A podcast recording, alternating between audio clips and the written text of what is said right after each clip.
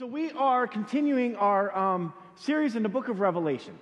And I kind of wanted to promote this one book that I've used for years. Maybe if you're familiar with the Left Behind series that came out years ago. Um, but this book here is by Tim LaHaye and it's called Charting the End Times. And this book has a lot of good information in it. And what I like the best about it is look at that, it's got pictures. Like, uh huh. So, so it's not like really heavy, deep reading. Look, more pictures. So it's perfect for my kind of reading. Um, but it does, it is, it is packed full of information um, and, and reputable author. So, Charting the End Times by Tim LaHaye is a book that, that I use when doing uh, kind of end time study and whatnot. And then we'll kind of, I thought maybe I'd promote some books as we go further on into this series. But today we're going to be in chapter 6. And chapter 6 is the first set of three judgments being poured out on the earth during the tribulation period. And these are called the seal judgments. Now, these will be followed by the trumpet judgments and then the bowl judgments. And then in chapter 19, we will, we will see songs of victory being sung in heaven. So the tribulation period will take place in book of Revelation chapter 6 through 18, and then the victory that is God's we will see in chapter 19. Now in Matthew chapter 24, Mark 13, and Luke chapter 21, Jesus also prophesied of these events that take place.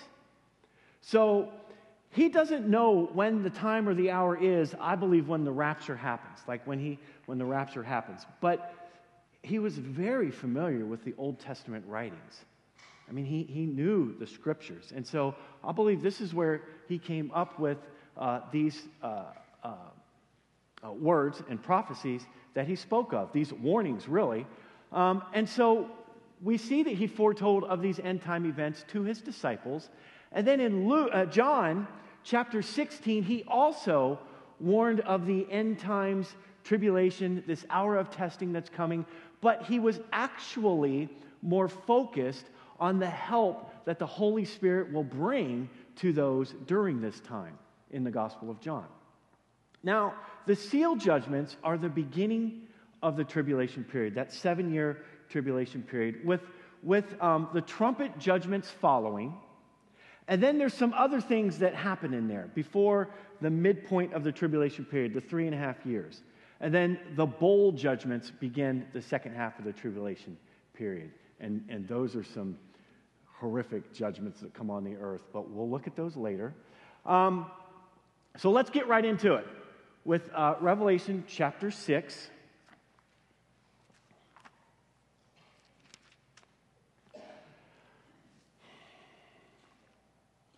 So, this is the Apostle John, and he was witnessing this as it happened in the throne room of heaven, the throne room of God. As I watched, as I watched, the Lamb broke the first of the seven seals on the scroll. Then I heard one of the four living beings say with a voice like thunder, Come. I looked up and saw a white horse standing there. Its rider carried a bow, and a crown was placed on his head. He rode out to win many battles and gain the victory. Interesting. So, this again signifies the beginning of the seven year tribulation period. And somewhere around here, God's prophetic clock starts back up for the Jewish people. Remember, we looked at that last week it was a little confusing, but we can, I'll give it to you really short. So in Nehemiah, God's prophetic clock for the Jewish people, for the nation of Israel, started when Nehemiah began building the uh, city of Jerusalem. And the first 49 years, it took 49 years. Remember, there was 490 years. It took 49 years to rebuild the city. That was the first set of seven. Then from there, there was 483 years to the crucifixion. So that was the first set, the six, 69 sets of seven. In some of your Bibles, it says 69 weeks. And then after the crucifixion, this anointed one, appearing as if nothing was accomplished, stopped God's prophetic clock for the nation of Israel. And then we entered into what is called the church age. And the church age is for all people around the world, Gentiles, to put their faith in Jesus, and that is the age that we're in right now. And the prophetic clock for God's people, chosen people, the Israelites, will start back up when this peace treaty that the Antichrist makes with Israel. And that's what we're going to look at here. Now, he's riding a white horse. Now, in Revelation chapter 19, we see that Jesus is returning to earth on a white horse. But there's a difference here. He has a sword coming out of his mouth, his eyes of fire and hair that's white. And we are following him. This is after the tribulation period. Now, this particular rider here that we're looking at is not Jesus. And this rider has a bow with no arrows, and a crown is placed on his head. He is setting forth to, he sets forth to win battles and gain victory. This rider is the Antichrist, quite possibly Satan himself, who rises to power in a world leader and makes his move after the church is raptured. When we are raptured up out of here, there's a world leader that will rise up to power and he will make this peace treaty with Israel. And that is when the uh, prophetic clock starts up again, the last set of seven, the 70th week for God's people. Now, this rider is also wearing what is called a victor's crown. It was placed on his head. So God is allowing him to have full but yet limited reign at this time. And some people question, like, why would, why would a loving God allow these kind of world leaders to rise to power? Why would he allow these world leaders that are not very good leaders, that are despicable people, right, that do, do terrible harm to other human beings? Why would he allow them to rise to power? Well, listen, Daniel spoke of this in chapter 2, and he tells us God controls the course of world events. He removes kings and sets up other kings. He gives wisdom to the wise and knowledge to the scholars. It's interesting, what we, what we need to note here is, is he doesn't say that God creates the world events, it says he controls them. So when things seem like they're spiraling out of control, God is still in control. And just to make myself feel a little bit better, I always kind of say, well, he puts people in leadership positions and he allows people to be. You know, sometimes he says, okay, mankind, you wanted this person to be your leader, he will be your leader. It's not what I wanted, it's what you wanted. Um, and then in Romans chapter 13, the Apostle Paul writes this For all authority comes from God, and those in positions of authority have been placed there by God. So if you don't like your president, or you don't like your governor, or you don't like your mayor, or you don't like your boss, talk to God about it. He's the one that put them in those positions. And if you struggle with that, here's what I would say why don't you pray God that changes your heart? Pray God to change your heart. God, help me see why this person is in this position. Help me to understand, God. And then pray for that person's pray for that person's well-being. Because as Christians, that's what we ought to be doing. Because we have to understand, God is always in control. Nothing is spiraling out of control that He's up there in heaven going, Oh, I don't know what to do. This is getting out of hand. I need some help. now, the Antichrist, again, he will gain world power with this peace treaty that he, that he, that he forms with Israel. Now, the peace treaty will, will also build his trust with other nations thereby giving him the ease of conquering many nations without warfare and bloodshed. I kind of see him as being a smooth talking, good looking, nice guy that everybody goes, This can be a guy we can follow. That, that's, how, that's how I envision it, but you know, I don't know. But he will do so peacefully, okay? and millions and millions of people will be deceived by his tactics. And I think this will happen after the rapture. Well, I know what will happen after the rapture, but while the world is still in chaos and confusion about why millions and millions of people disappeared, like just disappeared, then he's going to make his move. It would be a good time to make his move to bring world peace because now the world has someone they can put their trust in. Now, following his teaching of the rapture, we looked at this last week in 1 Thessalonians chapter 4. The Apostle Paul had this to say about the events that we're looking at. He, he, in in uh, 1 Thessalonians chapter 4, he does this teaching on the rapture, and then he says this in chapter 5. Now, concerning how, when, how and when all of this will happen, dear brothers and sisters, he's talking about the rapture, how we will be caught up in the twinkling of an eye, in the blink of an eye, in, in, a, in a second, meeting the Lord in the heavens, in the clouds. Concerning how all this will happen, we don't really need to write you, for you know quite well that the day of the Lord's return will come unexpectedly, like a thief in the night. When the rapture happens, it's going to happen unexpectedly. We won't know. When people say, when people are saying, everything is peaceful and secure, then disaster will fall on them as suddenly as a pregnant woman's labor pains begin, and there will be no escape. So, right here, Paul is talking about this period where this world leader rises up, brings peace. Everything is secure. We can trust in this man. This is good. Ah, I don't know where all those people went. But now we have someone we can trust. Well, let's just keep reading here and see what happens with that trust. In Revelation chapter 6, verse 3. When the Lamb broke the second seal, I heard the second living being say, Come. Then another horse appeared, a red one. Its rider was given a mighty sword and the authority to take peace from the earth. And there was war and slaughter everywhere. When the Lamb broke the third seal, I heard the third living being say, Come. I looked up and saw a black horse, and its rider was holding a pair of scales in his hand, and I heard a voice from among the four living beings say, a loaf of wheat bread or three loaves of barley will cost a day's pay, and don't waste the olive oil and the wine. So there goes your peace.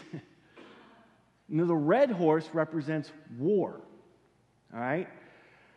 This rider was given a sword, and he was with the authority to bring what I believe civil unrest and warfare. All right?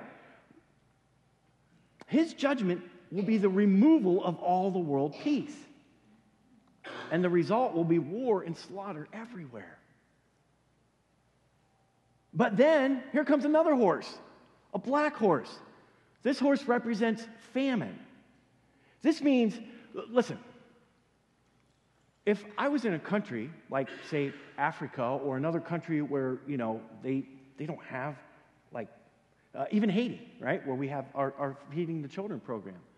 Famine doesn't mean anything to them, they live that.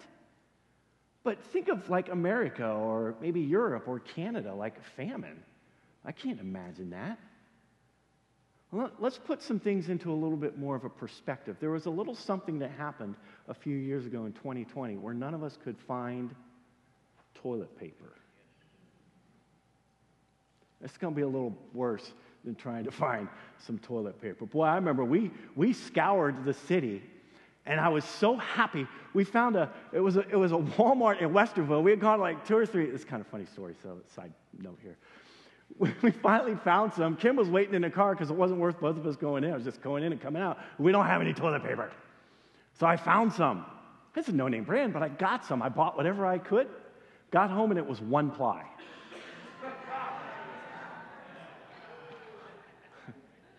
but we had some. but this is famine here. And listen, here's what I envision this to look like high prices on everything, inflation through the roof. A loaf of bread will cost a day's wage. A loaf of bread will be so much that uh, most of us, middle class and lower class, we're going to struggle. Well, we will be raptured in heaven. But the middle class and the lower class, they're not going to know what to do. There will be civil unrest, there will be war, there will be slaughter everywhere because people won't know what to do. A loaf of bread will cost a day's pay, and don't waste the olive oil and the wine. That's like our daily commodities, our fruits and vegetables, our dairy products, our meats. Don't waste this stuff, church. Don't waste it, is what he's saying. Now, as bad as it's going to be, there is a limit to what this rider can bring in the way of worldwide famine. Remember, God controls everything. Now, the voice in verse 6 here that says that, because it says in, in uh, verse 6, what does he say? Uh, uh, and I heard a voice from among the four living beings say, A loaf of, this is God. I, I believe this is God. A loaf of wheat bread, and, and I believe it's this big, booming, thunderous voice. And the four living beings, well, those are those seraphim, right? Those angels that, that, that circle the throne room of God, singing, Holy, holy, holy is the Lord God Almighty. As each seal is broken, each one of them has a role to play. They call forth a horse. Come. Each horse comes. And these horses and these riders are called the four horsemen of the apocalypse. And they are sent forth by the authority of God Himself. Therefore, they are limited to the amount of harm and destruction that they can bring. There is a limit to what they can do. Let's keep reading. Verse 7. When the lamb when the lamb broke the uh, verse 7, where are we at? When the lamb broke the fourth seal, I heard the fourth living being say, Come. I looked up and saw a horse whose color was pale green. Its rider was named Death, and his companion was the grave. These two were given authority over one fourth of the earth to kill with the sword and famine and disease and wild animals. Death and Hades is what some of your versions say. So it's getting worse. now, death and the grave are released by riding on a pale green horse. Pale green, that, that color represents sickness and death, disease. Death and his companion are given authority over one fourth of the earth to kill by war, famine, disease, and wild animals? If you're a farmer or you have chickens, you can relate to that. Like wild animals are going to go crazy. Now, what we want to do is let's take a little let's take a little trip down Old Testament lane for a minute. Judgments like these are not new. God has lifted his blessing, his hand of blessing, and allowed judgments like these to occur in the Old Testament. But not to the extent of the tribulation period. But listen to this Ezekiel chapter 14. Now, this is what the sovereign Lord says How terrible it will be when all four of these dreadful punishments fall upon Jerusalem war, famine, wild animals, and disease, destroying all her people and animals. And then Jeremiah chapter 15 I will send four kinds of destroyers against them, says the Lord. I will send the sword to kill, the dogs to drag away, the vultures to devour, and the wild animals to finish up what is left. Well, that's pretty crazy, man. And listen, I don't believe this is not symbolic. You can read, read Ezekiel, read Jeremiah. These judgments were the result of the Israelites turning away from God, rebelling against Him, and living immoral, idolatrous lives. The Israelites were setting up, the reason that God brought these judgments like this upon them, like, like why, why go to such extremes, God? Like, couldn't you just, like, you know, send an angel to say, hey, would you guys straighten up a little bit here? But they were building these temples on these high places to these idolatrous gods, false gods. And there was all kinds of immorality, temple prostitution, and, and, and, and, and just for the sake of, of being in the church building, we won't even need to go into what was happening in these temples. but it was immoral, it was disgusting, it was dreadful stuff, and God had had enough. They had a God for everything for their crops, for the rain, for the sun. They even had a God named Molech that they would sacrifice their children to. I mean, the Israelites fell into some dark times, and, and God will do all He can. He will try to get our attention for as long as He can, as long as it takes. He will whisper in our ears, He will yell in our ears, He will send people to talk to us.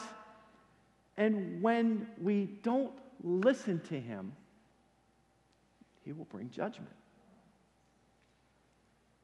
Now, in the case of these judgments, this is interesting because Jeremiah was prophesying to the people, like, hey, you're going to be taken into captivity. Uh, this country, Babylon, is going to overtake you, and you're going to be captive to them for 70 years. And they're like, get out of here. Jeremiah, we don't want to hear from you. God sent somebody. They, they didn't want to hear from him. They, they, they dug holes and put Jeremiah in these pits. I mean, Jeremiah, you, we have got to have a lot of respect for him for what he went through for the Lord. Even Ezekiel, the stuff that they did to, to, to be the mouthpiece for God. So Jeremiah preached of this impending judgment that was coming, while Ezekiel started his prophecies uh, to the Israelites, to the Jewish people, the Israelites, while they were in captivity in Babylon. And these were the judgments that God was saying are going to come upon you because you, you're not listening to me. When we refuse to repent of our ways, we will deal with the consequences. It's just what happens. As a parent, right? As a parent, don't you tell your child, like, I mean, how many times do you have? How many times do you give them? Three, four, five times? And then finally you're like, okay, you know what? Now I've had it. You know? We had a spanking spoon when we were young. Amen. Yes. It lasted on Becca once, and Ben just laughed. It didn't work on him. But, right? And then when they get older, you, you listen. Maybe you ground them. Maybe you take things away, but and you do it out of what? Love, because you love your children. You want them to understand there's consequences. You will deal with the consequences of a parent before I see you deal with the consequences of what you're doing out there in the world. And that's what this is. And then when all else fails, judgment is one of the ways that God gets our attention so that we will repent and turn back to Him. And that's what this was about in the Old Testament, and that's what this is in the tribulation period, because this is when God's prophetic clock for the Jewish people starts back up again. Now, when these horses and their riders are called, this is what judgment in the spirit realm looks like. Like God calls forth these, these riders and these horses, right? And, and we're pretty certain that the first one is Satan, it's the Antichrist, okay? Now, there is a, a writer that, that I, I, I, I, read, an author, who believes that the Antichrist is riding on all four of these horses. I don't know if that's true or not. Uh, my take on it is this they are either angels carrying out a role, a mission that God has for them, or they're demons that God has given the authority to do a limited amount of havoc on the earth during this time. Something. We just don't know. What we do know is when judgment comes upon the earth, it comes from the throne room of God on these horses with these riders in the spirit realm. And what we do know is they are given limitations as to what can be allowed to happen. They each have a specific role to carry out under the authority of God. Like death in Hades, death in the grave, they, you know, a fourth of the earth, no more. And, and the famine, I believe you can only go so far. But let's continue. Let's continue with this riveting read, shall we?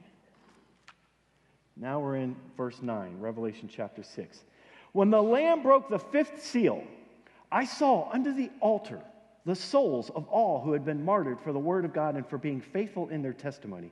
They shouted to the Lord and said, O sovereign Lord, holy and true, how long before you judge the people who belong to this world and avenge our blood for what they have done to us?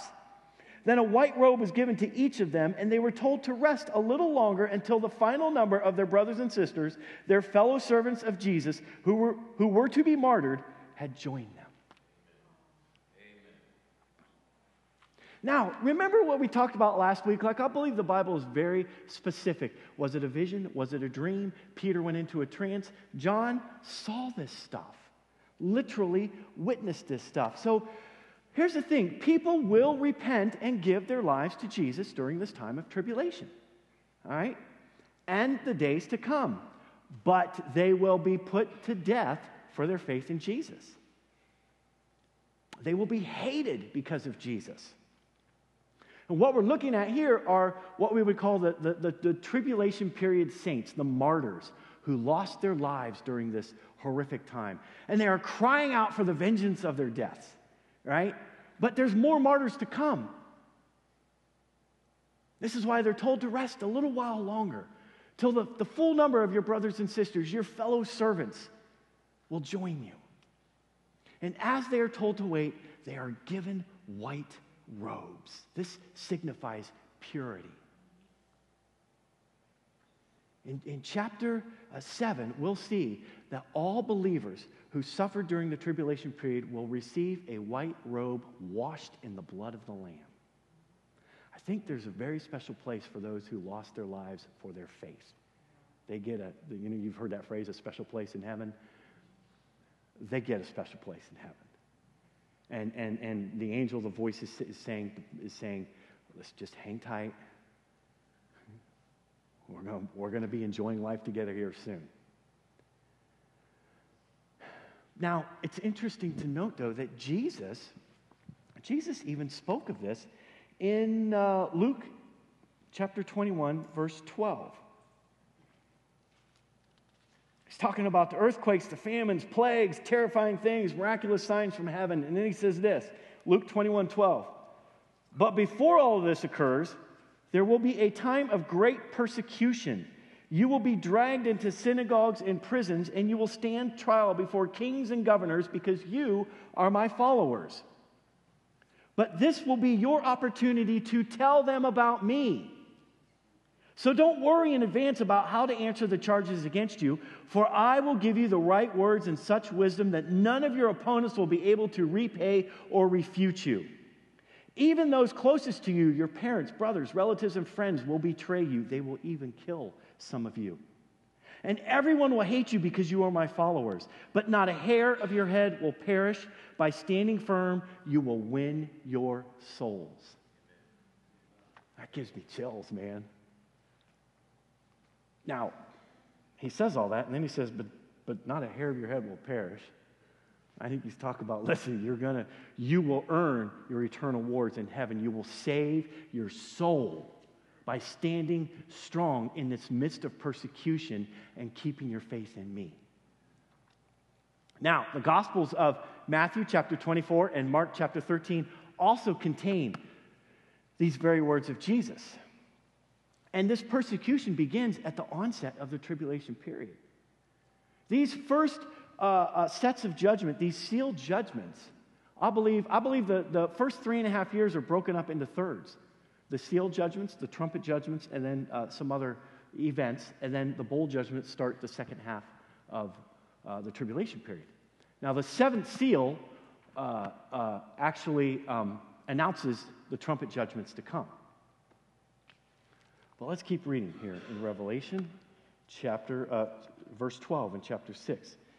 I watched as the Lamb broke the sixth seal, and there was a great earthquake. The sun became as dark as black cloth and the moon became as red as blood. This is where we get excited about these blood moons they talk about. Well, this is not, those blood moons we have now, you look, it's kind of orange. No, this is, that's not a blood moon, according to the book of Revelation. So, um, all right, where was I? Okay, then the stars of the sky fell to the earth like green figs falling from a tree shaken by a strong wind. The sky was rolled up like a scroll. and all of the mountains and islands were moved from their places. Then everyone, the kings of the earth, the rulers, the generals, the wealthy, the powerful, and every slave and free person, all hid themselves in the caves and among the rocks of the mountains. And they cried to the mountains and the rocks, Fall on us and hide us from the face of the one who sits on the throne and from the wrath of the Lamb. For the great day of their wrath has come, and who is able to survive? This is a rebellious mankind right here. The stars are falling from the skies. I don't think these are like asteroids and, you know, I think the stars literally fall from the skies. Mountains and islands will move from their places. Earthquakes. I mean, nobody has ever seen anything like this before. I, I, would just say, this is nuts. If I had three words to describe what I just read there, I would say, this is nuts. It's as if the entire universe is falling apart. And, and think of this like not too long ago, millions and millions of people just disappeared. Think of, think of the rationalization that's going to come from that. And, and the mainstream media is going to be trying to spin this in a way, and, and these generals, these world leaders, don't know what to say. Stars falling from the sky, mountains and islands moving from their places, the sky rolling up like a scroll. I don't even know what that looks like. And we can see from this passage that nobody is exempt generals, rulers, slave, free, everybody. The events, and, and, and, and here's the thing the events of this seal has been prophesied by the Old Testament prophets. Everything in the book of Revelation has been spoken about by God in the past. Isaiah chapter 2 when the Lord rises to shake the earth, his enemies will crawl into holes in the ground. They will hide in caves in the rocks from the terror of the Lord and the glory of his majesty. Joel chapter 2. The sun will become dark and the moon will turn blood red before the great and terrible day of the Lord arrives. Oh, it's interesting. But everyone who calls on the name of the Lord will be saved. Okay, all right. And not just the Old Testament prophets, let's go back to Luke. Chapter 21, I'm going to read two different passages, one starting in verse 9. This is Jesus. And when you hear of wars and insurrections, don't panic. Yes, these things must take place first, but the end won't follow immediately. Then he added, Nation will go to war against nation, and kingdom against kingdom. There will be great earthquakes, and there will be famines and plagues in many lands, and there will be terrifying things and great miraculous signs in heaven. This is Jesus. Then skip down to verse 25. And there will be strange signs in the sun, the moon, and the stars. And here on earth, the nations will be in turmoil, perplexed by the roaring seas and strange tides. People will be terrified at what they see coming upon the earth, for the powers in the heavens will be shaken. Church, if we study our Bibles, we should know that everything that happens in the end has been spoken of prior. This is why we're doing this study here. Like, okay, let's say you have somebody in your life and they don't know Jesus, they start asking you about this crazy book called Revelation. Are you going to say, I don't know, man, that's crazy stuff. I don't know what to tell you. I can tell you Jesus loves you, but this person's looking for answers from this crazy book. You can say, yeah, it is crazy. And, and man, I, I, I, there's some stuff I know, but hey, you know what? My church did a study on this, and I can point you to some sermons if you want to watch them. That would help. That would be a much better than I don't know.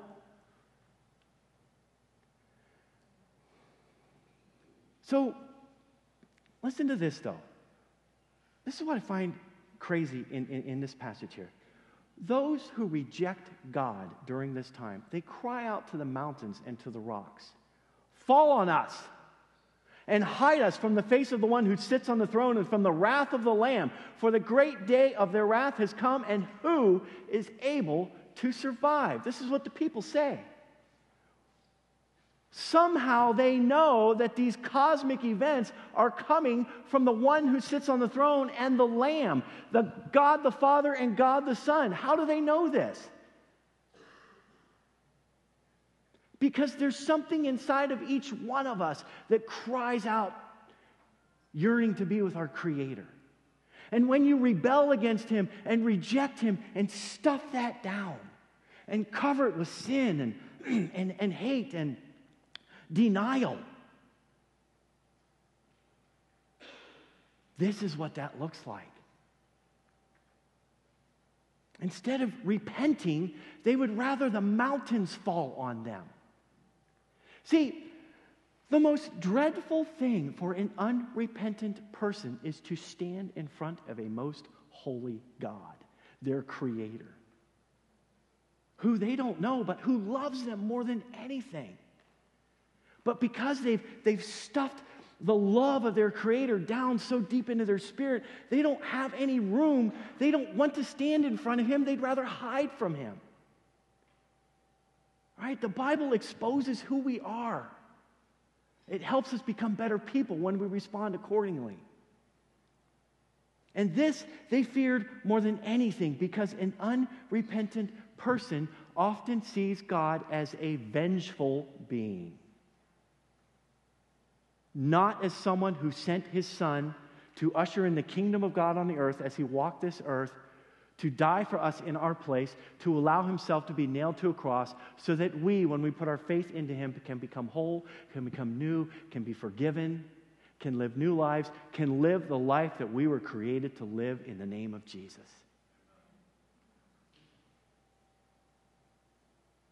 We'll close with, with these words here.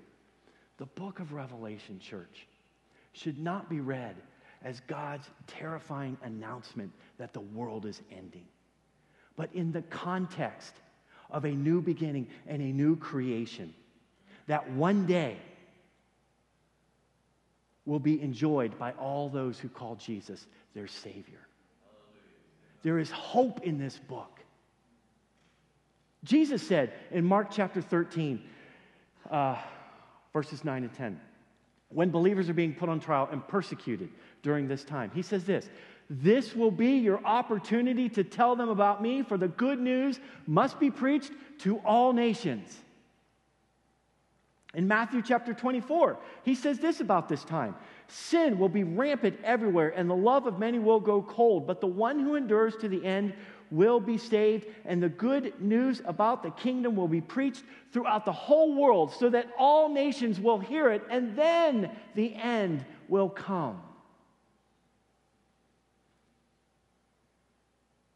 There will be those who will give up their lives during this tribulation period, but they will preach the good news before they lose their lives, and the whole world will hear it.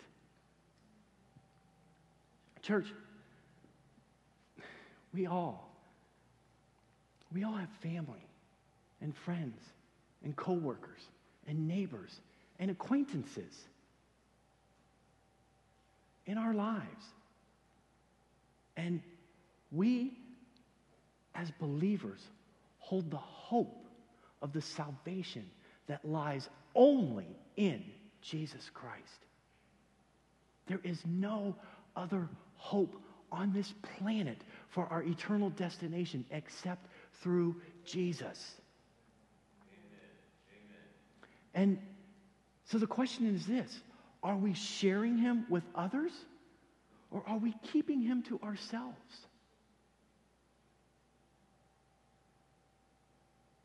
There's a reason why, again, we're doing this series because the church has the hope to give to the world.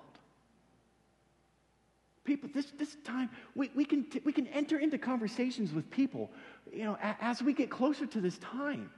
People will start seeing things are going crazy, things are going crazy, things are going crazy. Yeah, but listen, you know what? I got the answer for you. I have good news for you.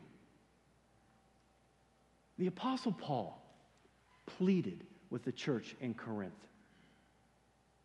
And I'm giving you this same plea today. He said this as God's partners, we beg you, I, I, Chip, beg you, not to accept this marvelous gift of God's kindness and then ignore it. For God says, and he's quoting Isaiah here, chapter 49, at just the right time, I heard you. On the day of salvation, I helped you. Indeed, the right time is now. Today is the day of salvation. When it comes to sharing our faith, we cannot say, I'll do it tomorrow. Today's been busy. I'll, I'll do it tomorrow. Tomorrow may never come. God sees you, God sees us, God hears them, and today is the day for salvation. Amen? Let's pray. Oh man, Jesus, I thank you so much. I thank you, God, for your word, God. We read that passage last week. I think it was in Isaiah where, where you said everything, you know, whatever it was, everything that happens in the future, I've already spoken about. Everything in God's word, church, that is to come has been spoken about. None of it should be new as believers in Jesus if we study our Bibles. So, God, what I want to do is I want to ask, Lord Jesus, that you would ignite something in all of us. Not to be fearful of this, but, but to be hopeful, to understand that this is good news. I hold good news for somebody around me. So what if somebody rejects you because you share Jesus with them? You planted a seed. You plant a seed, and somebody else will come along and water it. God, I, I, I pray right now that and, and I do, I sense there's a specific like anointing of, of maybe just evangelism, uh, uh, a, a spark of hope, and like, oh, I hold the good news of Jesus Christ. And we hold it in our hearts to release it to others. Pray this in Jesus' name. Amen.